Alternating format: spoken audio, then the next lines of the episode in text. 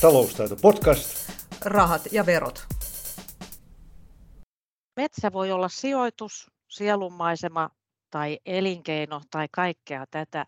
Haluaisitko sinä metsänomistajaksi tai tuliko sinusta sellainen ehkä hiukan yllättäenkin, jos sait vaikka metsää perinnöksi? Miten tuore metsänomistaja pääsee alkuun metsänsä hoidossa? Kalle, olet metsähoidon asiantuntija ja metsänomistaja itsekin. Voiko uusi metsänomistaja törmätä johonkin metsänomistusta koskevaan yleiseen virheelliseen käsitykseen, jonka haluaisit korjata tässä heti alkuun? Joo, hyvä kysymys ja tällaisia käsityksiä voi tulla paljon vastaan. Sen on tässä omassa työssänikin huomannut, että metsäalalla on paljon tällaisia myyttejä, jotka ei välttämättä pidä paikkansa tai ne myytit saattaa tulla hyvin kaukaa tuota menneisyydestä. Ja jos nyt nostasin yhden, niin ehkä tällainen, mitä kuulee, että metsä menee pilalle, jos sitä ei käsittele tai hoida. Ja tässä tietysti jo, että no mitä se pilalle meno sitten tarkoittaa, että se, se mielletään ehkä nyt näin, että se metsän taloudellinen tuotto romahtaa, jos sitä käsittelyä ei tehdä, mutta jos sitä ajattelee niin kuin laajemmin, niin voiko luonto mennä pilalle, jos ei sitä, sitä hoida. Että metsät kasvaa ja kehittyy luonnollista tietä ja tihentyy ja puut, puut muuttuu isommaksi. Niin ehkä tässä, tässä en olisi ihan näin mustavalkoinen, että metsä ihan pilalle menisi, jos sitä ei käsittele. Se kehittyy vaan silloin omaa tietänsä. No, tämä on hyvä muistaa, vaikka kohta me nyt puhutaan kyllä aika paljon siitä metsähoidosta, mutta kuitenkin. Tässä taloustaidon podcastissa on siis luvassa uudelle metsänomistajalle neuvoja, joilla voi päästä liikkeelle metsänhoidossa. Asiantuntijana on äsken jo äänessä ollut Kalle Vanhatalo, metsänhoitaja ja palvelualueen päällikkö Tapio Oystä. Tervetuloa Kalle. Kiitos oikein paljon. Ja minä olen Ulla Simola taloustaidon toimituksesta. Tervetuloa kuuntelemaan podcastia. Kalle, kertoisitko nyt aluksi, mikä Tapio on ja mitä se tekee? Joo, työskentelen Tapiossa ja Tapio on metsän, luonnon ja paikkatiedon asiantuntija. Ja me ollaan valtion omistama yritys, joka tuottaa palveluita monelle eri, eri taholle. Että meillä on julkisen ja yksityisen sektorin asiakkaita, mutta sitten kuluttajia ihan myös ja erityisesti metsänomistajia. Ehkä ne tunnetuimmat meidän, meidän tuottamat palvelut on metsänhoidon suositukset, joita, joita tuota, tuotamme itse asiassa maa- ja metsätalousministeriölle, mutta metsänomistajat ja ammattilaiset niistä suosituksista saa sitten nauttia. Ruvetaan sitten käymään tätä asialistaa läpi, koska asiahan meillä riittää. Että kun uusi metsänomistaja alkaa miettiä, mitä metsässään tekisi, niin mitä perusasioita hänen pitäisi aluksi selvittää metsästään? No ihan ensimmäisenä pitää selvittää, että missä se metsä on ja minkälaista kiinteistöistä on, on kysymys. Ja ja sitten seuraava kysymys on, että mistä näistä metsäkiinteistöistä voisi saada, saada lisää tietoa. Ja luulenpa, että jos näitä kysymyksiä lähtee vaikka tuota Googlen kautta tai mitä verkkopalvelua käyttääkin, niin hakemaan, niin aika nopeasti päätyy muun muassa Metsäkeskuksen sivuille. Että Suomen Metsäkeskushan kerää ja julkaisee niin metsistä tietoa ihan avoimesti ja sieltä Metsäkeskuksen ylläpitämästä metsään.fi-palvelusta, joka on metsänomistajille niin vapaassa käytössä, niin sieltä pääsee katsomaan, että miltä se metsä näyttää näin niin kuin metsätietojen näkökulmasta. Se on ainakin yksi, niin kuin, mistä lähtisi liikkeelle, että minkälainen se omaisuus on ja mitä se sisältää. Pitäisikö sitä metsäomaisuuden hoitoa suunnitella? No, tämä varmaan liittyy niin kuin oikeastaan kaikkeen sijoitustoimintaan, että kannattaako sitä suunnitella vai ei. Ja metsän tapauksessa niin sanoisin näin, että mitä enemmän sitä metsää on, joko useampia kiinteistöjä tai sitten jos hehtaareissa puhutaan, niin sen keskeisempää se suunnittelu on. Ja metsäomaisuuden hoidossa ja tämmöisessä voisi jos ajatella niin kuin metsää tällaisen niin kuin sijoituspääomana, niin tämä poikkeaa sillä lailla niin kuin monesta muusta sijoitustoiminnasta, että on hyvin pitkäjänteistä. Että jos ajatellaan vaikka metsän kasvua, niin puut kasvavat taimista isoiksi tukkipuiksi, niin siinä voi mennä kasvupaikasta riippuen ja maantieteestä riippuen niin 50-100 vuotta. Ja, tuolla se metsän kasvatuksen aikaikkuna on niin kuin hyvin pitkä ja, ja myös tämmöisiä pikavoittoja ehkä ei ole saavutettavissa.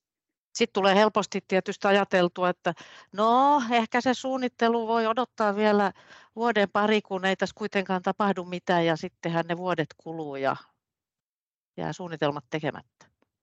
No näin se on, että tuossa alussa kun puhuttiin, että voiko metsä mennä pilalle, niin ää, niissä tapauksissa, että voisi tulla jotain haittaa, niin yleensä, yleensä puhutaan pienistä taimikoista, että niissä, jos, jos on investointu metsän uudistamiseen, on kasvat, kasvatetaan uutta metsää, niin ää, pienet taimikot on sellaisia, että ne siinä alkuvaiheessa kaipaisi, kaipaisi yleensä hoitoa, jos, halu, jos halutaan varmistaa, että ne viljelypuut sieltä lähtee kasvamaan, niin siellä saattaa olla vähän semmoista niin kiirettä, mutta muuten, muuten vuosi kaksi niin metsien kanssa ei yleensä, yleensä niin kuin haittaa vielä tuo, vaikka päätös vähän venyisikin. Tuosta uudistamisesta tuli nyt heti mieleen, että pitäisikö metsänomistajan varautua rahallisesti siihen, että hänelle koituu kuluja, vaikka ne mahdolliset tuotot ehkä odottaa vuosikausien päässä, koska metsän uudistaminenhan esimerkiksi maksaa, jos, jos taimia ostetaan ja istutetaan. Joo, tähän metsätalouteenhan liittyy tuottoja, mutta on sitten niitä kustannuksia, että pääasiallisesti ihan tuottoja saadaan puun myynnistä. Toki muitakin tuottomahdollisuuksia on ja muun muassa nämä uudet hiilensidontapalvelut ja muut niin on sellaisia mielenkiintoisia uusia potentiaalisia juttuja, mutta puun tuotanto, puun myynti on tällä hetkellä niin kuin isossa kuvassa se, mikä, mikä tuottoja tuo ja ää, jos metsänomistaja haluaa investoida siihen puun kasvatukseen ja, ja siihen, että minkälaista puuta siellä on saatavissa, esimerkiksi tekemällä tai teettämällä niin metsähoitotöitä, niin ne totta kai mat- maksaa. Mutta jos ajatellaan näin, että metsä, metsä ei hakkaa, että sitä haluaa vaan omistaa eikä halua siellä edes mitään tehdä, niin joitain kustannuksia joka tapauksessa tulee, että eh, esimerkkinä nyt vaikka tämmöiset tiemaksut, niin niitä saattaa olla, jos siellä on yhteisiä teitä, niin niistä sitten vuosittain maksetaan, kävi siellä tilalla tai ei. No sitten parit kysymykset varsinaisista käytännön hoitotöistä. Usein puhutaan metsien hoitorästeistä ja silloin kaiketi ajatellaan töitä, jotka olisivat puun kasvatuksen kannalta tärkeitä. Jos metsässä ei ole sitten ennen omistajan vaihdosta pitkään aikaan tehty mitään, niin noita töitä voi olla aika paljon edessä. Mutta mistä kokematon omistaja tunnistaa tarpeet? Että mitä siellä metsässä pitäisi ja kannattaisi tehdä, jos sitä taloudellisesti ajattelee? Joo, tässä niin kuin kannattaa ehkä tunnistaa se, että sillä metsässä voi olla, tai jos ajatellaan sitä metsäomaisuutta, otetaan vaikka esimerkkinä 30 hehtaarin metsäkiinteistö, niin ää, tällaisessa metsätaloudessa, niin sehän jaetaan tällaisiin pienempiin osiin. Puhutaan metsikkökuvioista. Eli se metsikkö jaetaan niin kuin sen maapohjan mukaan tai puuston puuston tota, niin, iän tai tämmöisen koon mukaan erilaisiin osiin. Esimerkiksi tämmöiset suo, suopohjaiset alueet niin yleensä laitetaan omiksi metsikkökuvioiksi. Ja kun sitä metsäkokonaisuutta sitten tarkastellaan, niin siellä on niin hyvä erottaa, että onko siellä taimikoita, eli sellaisia metsiä, jossa tai tämmöisiä metsäkuvioita, se puuston pituus on käytännössä alle 10 metriä.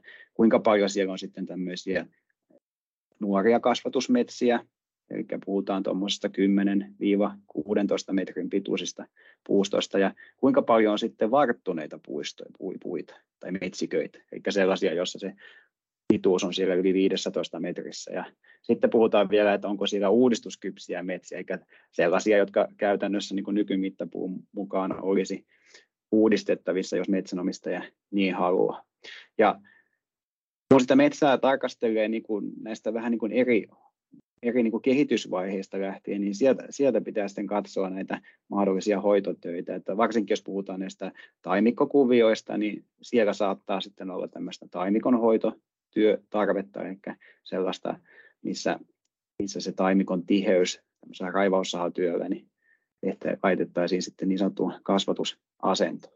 Mutta oikeastaan jos tämmöisen niin nyrkkisäännön sanoo, että mitä tiheämpää se metsä on, niin sen todennäköisemmin siellä, siellä on, on, olisi jotain töitä tehtävissä ja sitä tiheyttä voi arvioida ihan sen perusteella, että menee sinne metsään ja katsoo ylöspäin ja huomioi, että kuinka paljon valoa näkyy, että kuinka taajassa ne latvukset siellä on ja miltä ne puiden latvukset näyttävät. Joo, ja varmasti löytyy joku asiantuntijakin arvioimaan sitä. Totta sitä kai apua, apua niin. löytyy. Ja tässä aikaisemmin mainitsin tuon metsään.fi-palvelu, jota Metsäkeskus tarjoaa, niin siellähän pystyy niin kuin tätä omaa metsäomaisuuttaan tarkastelemaan, mutta siellä on, myös, siellä on myös sitten tietoa siitä, että millä metsikkökuvioilla todennäköisesti voisi olla jotain tekemistä. Se metsänhoitohan vaikuttaa sitten puuston kasvuun, mutta tänä talvena on puhuttu sitten myös liian voimakkaista ensiharvennuksista. Miten metsänomistaja voi itse vaikuttaa siihen, millä tavalla ne harvennukset sitten metsissä tehdään? Joo, tämä kasvu on tosi mielenkiintoinen kysymys ja metsänomistaja voi vaikuttaa siihen metsän kasvuun niin kuin monella tapaa. Siitä voisi, voisi niin pitkä, pitkäänkin puhua, mutta jos näin niin kuin, näihin hakkuisiin menee, mistä nyt on ollut keskustelua, että on, on tehty tämmöinen niin sanottu ensimmäinen harvennus sinne nuoreen metsään hakkuukoneella ja, ja nyt on tehty sitten havaintoja, että sinne olisi jätetty suosituksia vähemmän puita tai jopa menty niin alas, että ollaan lähellä niin kuin lakirajaa. Ja sehän on niin kuin fakta, että jos, jos hakkuu tehdään tällä tavoin kovin voimakkaana, niin se vähentää sitä kokonaiskasvua, puuston kuutiomääräistä kokonaiskasvua siihen potentiaalin nähden. Ja oikeastaan keskeinen keino metsänomistajalle on se, että kun hän sopii siitä hakkuusta tai hoitotyöstä, jos on hakkuu, niin silloin tehdään hakkuusopimus tai puukauppasopimus, tai sitten on joku hoitotyö, että on vaikka taimikon harvennuksesta kyse, niin siinäkin tehdään se toimeksiantosopimus sen palvelun toteuttajan kanssa. Eli sitten metsänomistaja oli oma toiminen, mutta ää, jos tämmöinen sopimus tehdään, niin sinnehän kannattaa sitten varmistaa, että siellä on kirjaus esimerkiksi siitä, että minkä tasoon se hakkuu tehdään. Joo. No, nykyinen metsälakihan antaa metsänomistajalle hyvin suuren vapauden valita, miten hän haluaa metsiään hoitaa.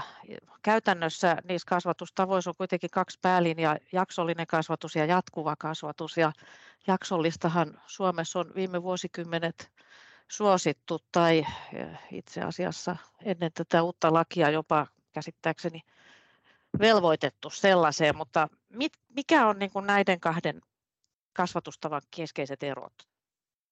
No jos sen haluaisi niin kuin oikein niin kuin tiivistämällä tiivistää, niin jaksollisessa metsän kasvatuksessa, sanoin aikaisemmin, että metsätila jaetaan tämmöisiin vähän niin kuin metsikkökuvioihin, eli käsittely, käsittelyalueisiin, niin jaksollisessa metsän kasvatuksessa niin näitä metsän kasvatuksen kuvioita kasvatetaan sillä lailla niin kuin taimesta tukkipuuksi ja sitten se viimeinen toimenpide on uudistushakku, jolloin se pääsato korjataan ja sitten joko viljelyä tai luontaista uudistamista käyttää, niin perustetaan uusi metsä. Eli siinä on tämmöinen niin selvä, selvä kierto ja siitä tämä jaksollisuus tulee siitä, että siellä on aina selvä niin kuin jakso menossa.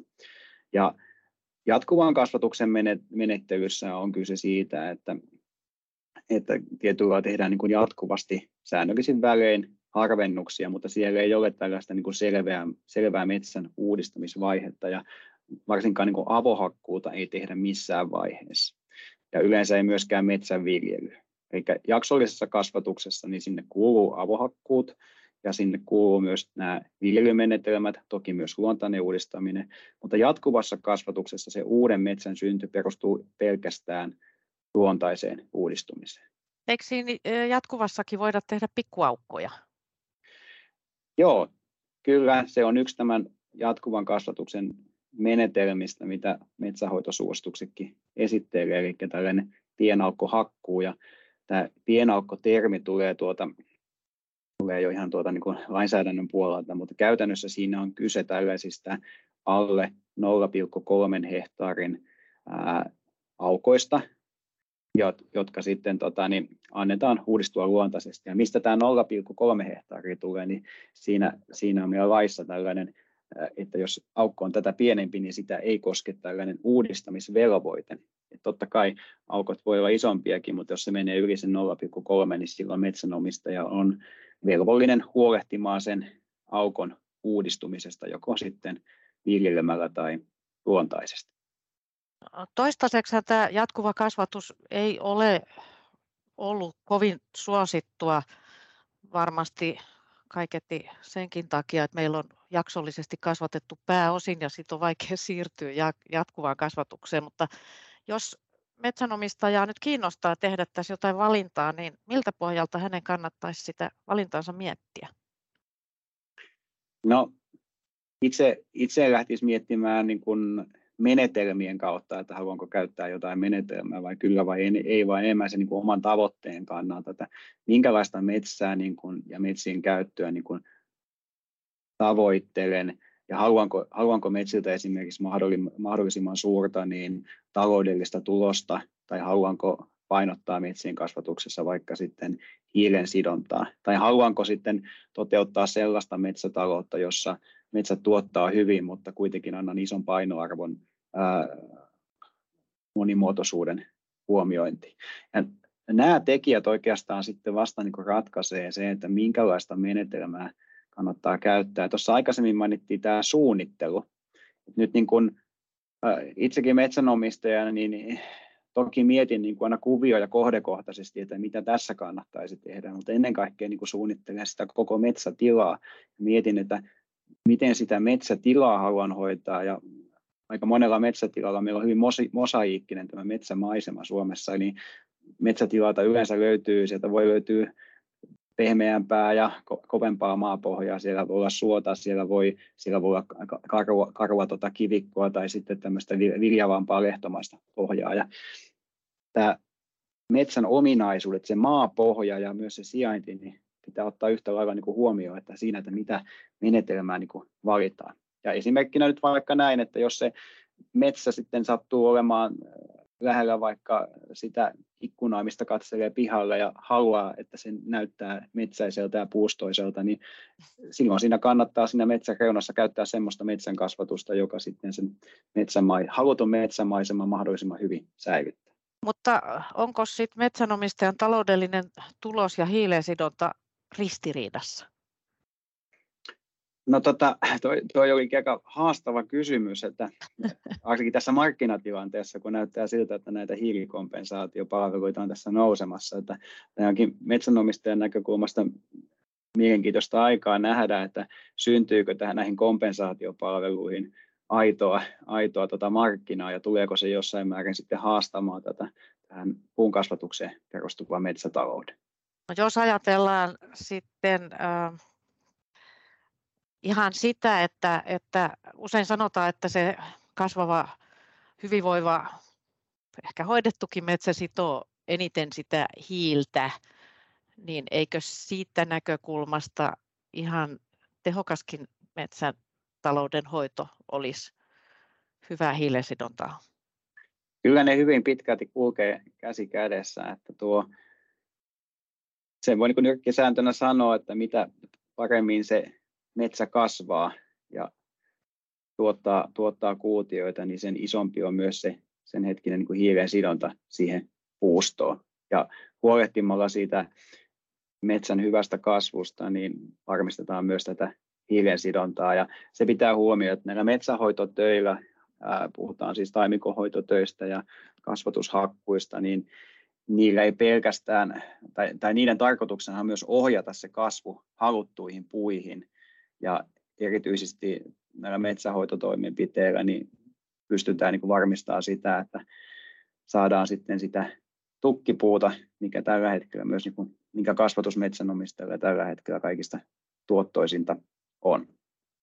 Jos mä nyt ostan metsätilan, jota on kasvatettu jaksollisesti vaikkapa viimeiset 40 vuotta, niin pystynkö mä siirtymään jaks, tai, to, anteeksi, jatkuvaan kasvatukseen. Siinähän on se, se puusto, ja vaikka mä en olisikaan hakkuutulojen toivossa, niin miten mä pystyn muuttamaan sen metsäluonnon siitä?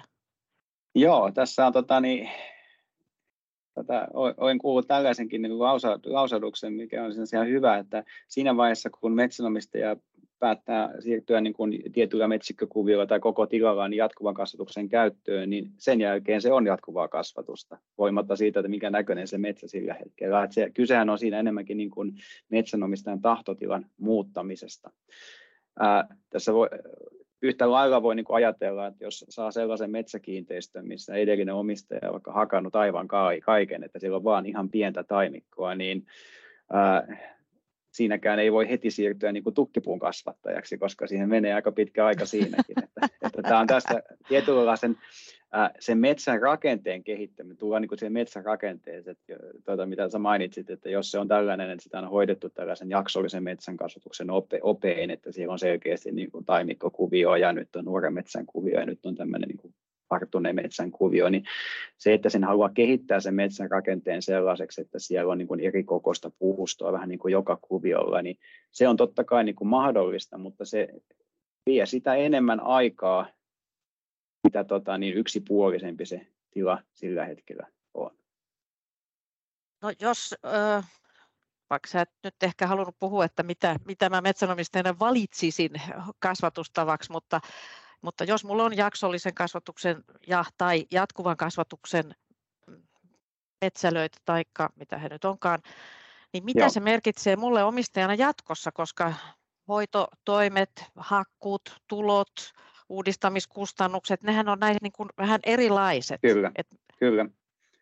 Joo, ja siinäkin tullaan taas sitten siihen suunnitteluun, että ehdoin tahdon ei kannata lähteä hutkimaan ennen kuin on vähän tutkinut, että mitä, mihinkä tämä, niin kuin tämä minun metsän käsittelyni johtaa niin kuin pitkällä, pitkällä aikavälillä. Mutta jos on niin kuin tahtotilana, että haluaa, haluaa tota tällaiseen jatkuvaan kasvatukseen niin kuin siirtyä, niin tietysti pitää olla itsellä myös selvää, että mitä sillä tavoittelee. Että jos sillä tavoittelee vaikka tällaista niin kuin peitteisen metsämaiseman niin kuin säilyttämistä, niin se on jo hyvä, hyvä tavoite ja sitä kohti sitten mennään. Käytännössä se tarkoittaa esimerkiksi sitä, että sillä metsätilalla todennäköisesti ei, ei mitään laajempia avohakkuita ainakaan tulla sitten enää tekemään, että ehkä sitten sellainen kuvio, jossa vaikka on pahasti juurikääpää tai jotain muuta tautia, niin sellaisessa voi olla, että avohakku on edelleen niin kuin ainoa vaihtoehto, mutta käytännössä sen metsän kehittäminen tämmöisen jatkuvan kasvatuksen suuntaan ja eri rakenteiseksi metsäksi, niin se lähtee näiden kasvatushakkuiden kautta ja niissä voidaan käyttää sitten monipuolisesti näitä pienaukkoja, mitkä aikaisemmin mainittiin, tai sitten tällaisia poimintahakkuita, mutta myös muut hakkuuvaihtoehdot on niin käytössä. Esimerkiksi siemenpuuhakkuun käyttö niin on yksi, yksi keino niin muuttaa sitä metsärakennetta. Ja tuloja sieltäkin sitten saa, ja sittenhän usein just sanotaan, että se jatkuva kasvatus tulee taas siinä mielessä edullisemmaksi, että ne taimikon hankinnat ja istutukset jää pois, jotka maksaa rahaa myös. Joo, siinä on se eri, erilainen tässä jatkuvan kasvatuksen metsätaloudessa kuin jaksollisessa, niin tämä tulojen ja kustannusten suhde, että, että lähtökohtaisesti niitä investointeja tehdään vähemmän tässä jatkuvassa kasvatuksessa, mutta myös ne epävarmuudet ja riskit riskit sen metsän kasvatuksen suhteen kasvavat. Että tässä tämmöisen jaksollisessa kasvatuksessa ja varsinkin niin viljelymetsätaloudessa, niin ne ää, toimintaketjut on niin kuin kohtuu toimivat ja varmat. Siinä on ehkä vähemmän luonnon armoilla kuin sitten tässä jatkuvan kasvatuksen menetelmässä. Mutta siitä, no jos, että niin. kumpi niin. nyt on vaikka taloudellisesti kannattavampaa, niin siitä on ristiriitaisia tuloksia ja sitten kun pitää, pitää kuitenkin katsoa niin kuin pitkälle tulevaisuuteen, niin kukaan ei voi varmaksi sanoa, mutta siitä ei niin kuin puuston kasvun kannalta, niin ainakin tällä hetkellä niin kuin tutkimus, tutkimus näyttäisi, että kyllä tällä jaksollisen kasvatuksen menettelyllä niin päästään niin kuin suurempaan puun tuotokseen.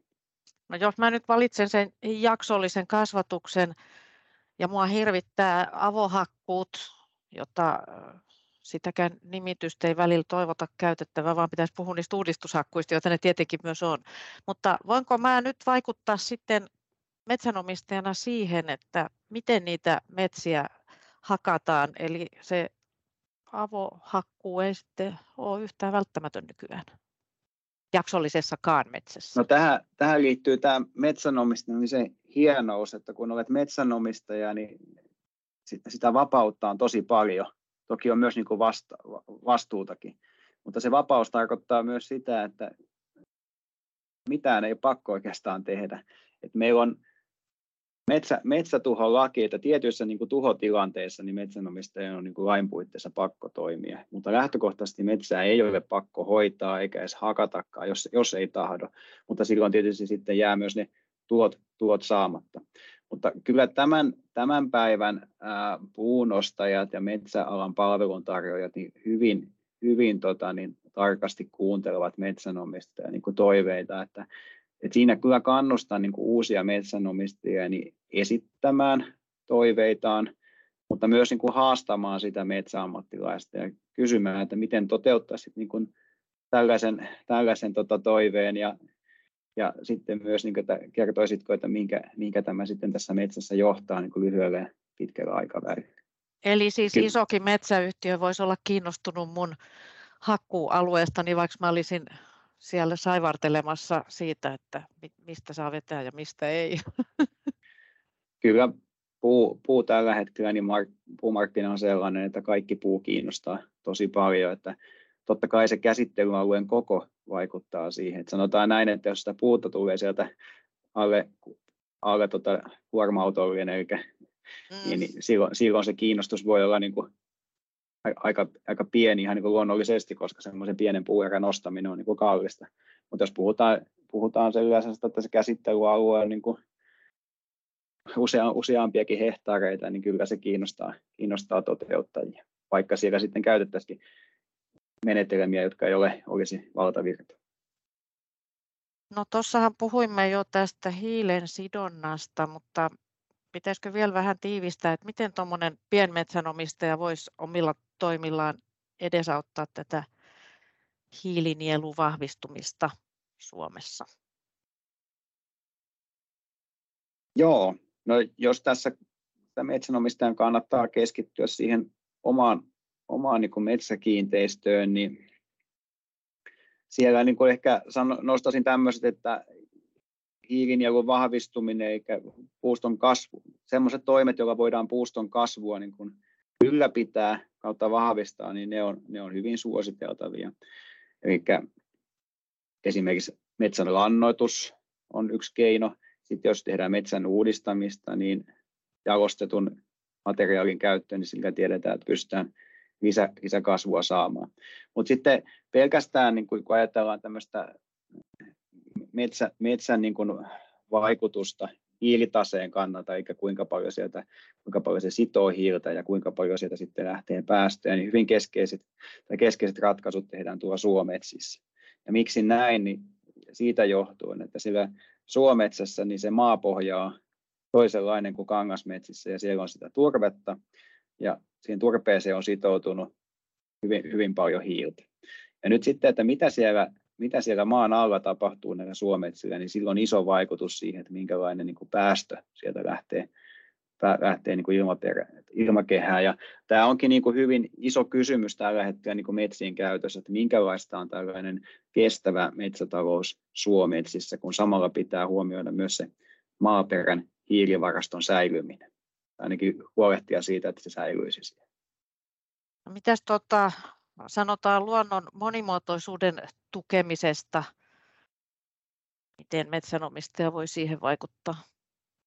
No metsänomistajalla monimuotoisuuden säilyttämiseen niin taas hyvä keinovalikoima. Ja tässä olen omassa työssäni niin hyvin, hyvin lähelläni kehittämässä näitä metsähoidon suosituksia. Ja näissä suosituksissa niin tähän teemaa, niin tarkast- tai tätä voi niin kuin tarkastella niin metsäomaisuustasolla, mutta myös sitten siellä toimenpidetasolla. Ja nyt niin kuin metsäomaisuuden tasolla niin tämä tarkoittaa sitä, että kun metsänomistaja tuntee sen oman metsänsä, niin siellä todennäköisesti on semmoisia aloja tai kohtia, joissa lähtökohtaisesti on enemmän monimuotoisuusarvoja kuin toisia. Eli jos esimerkiksi metsänomistajalla on sellainen kohde, missä on vaikka tämmöinen pieni lampi tai vastaava, niin ja siinä on vaikka eh, viljavaa metsää ympärillä, niin se voi olla sellainen niin kuin monimuotoisuuden kuuma piste siellä tilalla ja niitä monimuotoisuustoimia kannattaisi keskittää sellaiseen, sellaiseen kohtaan. Ja se voi tarkoittaa vaikka ihan, että oma, oma-aloitteisesti tai sitten, jos se sopii metsärahoitukseen, niin vaikka suojelee sen metsän kohdan tai käsittelee sitä muuten pehmeää. Eikä tietynlainen sopi, sopivien erityiskäytön kautta suojelukohteiden löytäminen sieltä omalta tilalta, niin se on yksi, yksi tapa. No sitten toinen on se, että mitä tehdään näiden toimenpiteiden yhteydessä. Ja silloin puhutaan tällaista kuin talousmetsien luonnonhoidosta. Ja Se tarkoittaa muun muassa hakkuissa, että säästetään sitä olemassa olevaa lahopuuta tai jätetään sinne säästöpuita tuottamaan sitä lahopuuta, tai sitten jos puhutaan vaikka taimikohoitotöistä, niin se voi tarkoittaa sitä, että sinne säästetään eri lehtipuulajeja, raitaa, haapaa, leppiä, ja jätetään myös tämmöisiä pieniä tiheiköitä sinne tänne sitä osaksi sitä aluetta, että siellä on sitten suojapaikkoja niin pieneläimille. No niin, Eli moni, on monipuolinen paljon. valikoima, kyllä. Joo. No niin, nyt tota, kello käy ja meidän aika loppuu, loppuu kohta, mutta sulla on ammattispuolesta, mutta sitten henkilökohtaisestikin paljon kokemusta metsänomistuksesta. Voitko lopuksi sanoa, että mitkä sinun mielestä on metsänomistuksen parhaita puolia? Mitä se antaa, paitsi ehkä rahaa? No kyllä tässä vaiheessa pitää sanoa, että se on sellainen oma puuhamaa, että, johon, johon on niin kuin päätösvaltaa. Ja metsä mahdollistaa kokeilemisen, että on tullut kokeiltua itsekin kun kaikenlaista, kaikenlaista tota, niin, vaikka metsän uudistamisessa, mutta, mutta myös tota, niin, siinä, mitä kaikkea nyt voikaan, voikaan tehdä omassa metsässään. Ja sillä, sillä on kiva tietysti tässä, kun itsekin ikääntyy, niin seurata sitten, että miten se metsä kehittyy siinä ja huomata myös vaikka sitten niin aikaisempien päätösten seurauksia, että kun on vaikka ollut istuttamassa jotain alaa pikkupoikana ja sitten ollut tekemässä siinä vaikka taimikohoitoa ja nyt kun sitä hakataan ja harvennetaan, niin voi niin palata siihen hetkeen, että tämä metsä näyttää nyt tältä sen takia, että aikaisemmin tuli tehtyä näin tai, tai tuli jätettyä tekemättä jotain. Onko sinulle sattunut mitään äh, ikäviä juttuja, tulipaloja, myrskytuhoja ja sen sellaista? No mitään isompaa, isompaa ei oikeastaan ole tullut vastaan. Että toki sitten nämä esimerkiksi isot, isot myrskyt, mitä tuossa kymmenen vuotta sitten oli, Hannu ja Tapanin myrskyt, jotka, jotka omat metsät on tuolla Länsi-Suomessa, niin, niin myrskyt menivät myös sieltä tota, niin, niidenkin alueiden läpi ja puuta kaatui, kaatui niin kohtuu, kohtuu paljon, mutta siitäkin selvittiin. No niin, se oli hyvä. Ja metsänomistus kuulostaa antoisalta. Onnistuit nyt pitämään hyvän mainospalan siitä. Joo, voin kyllä suositella ja siinä, siinä oikeastaan mitä enemmän niin aiheeseen uppoutuu, niin sitä enemmän myös löytää. Hyvä. Tähän onkin sitten hyvä päättää keskustelumme ja tämähän oli Taloustaidon podcast. Vieraana oli metsänhoitaja palvelualueen päällikkö Kalle Vanhatalo Tapiosta. Kiitos Kalle, kun tulit mukaan Taloustaidon podcastiin. Kiitos. Kiitos kuulijoille ja hyviä hetkiä metsässä kaikille.